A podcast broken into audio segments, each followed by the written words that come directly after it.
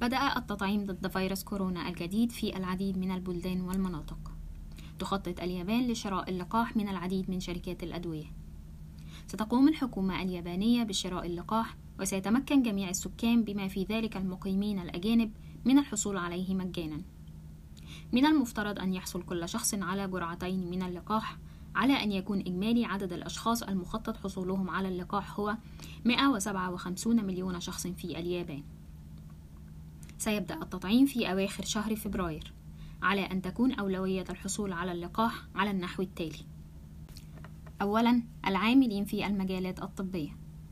ثانيا كبار السن الأكبر من 65 عام.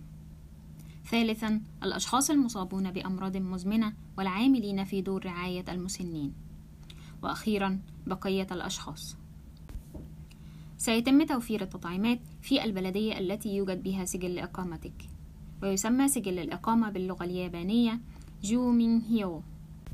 ستقوم البلدية بإرسال بطاقة الحصول على التطعيم عبر البريد لجميع الأشخاص قبل موعد الحصول على اللقاح. يمكن أيضا الحصول على التطعيم في بلدية مختلفة تحت ظروف خاصة. يتم تصنيع لقاحات فيروس كوفيد-19 بطرق جديدة. وبالتالي فإن التأثير السلبي على الجسم أو مدى فعالية اللقاح لا تزال غير معروفة. هناك احتمال أن تظهر بعض الآثار الجانبية بعد تلقي العديد من الناس للقاح.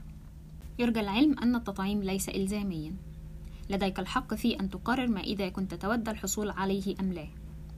لذا يرجى الاطلاع جيدا على المعلومات المتوفرة حول اللقاح سواء في اليابان أو خارجها والتأكد من رضاك عن النتيجة قبل تلقي التطعيم.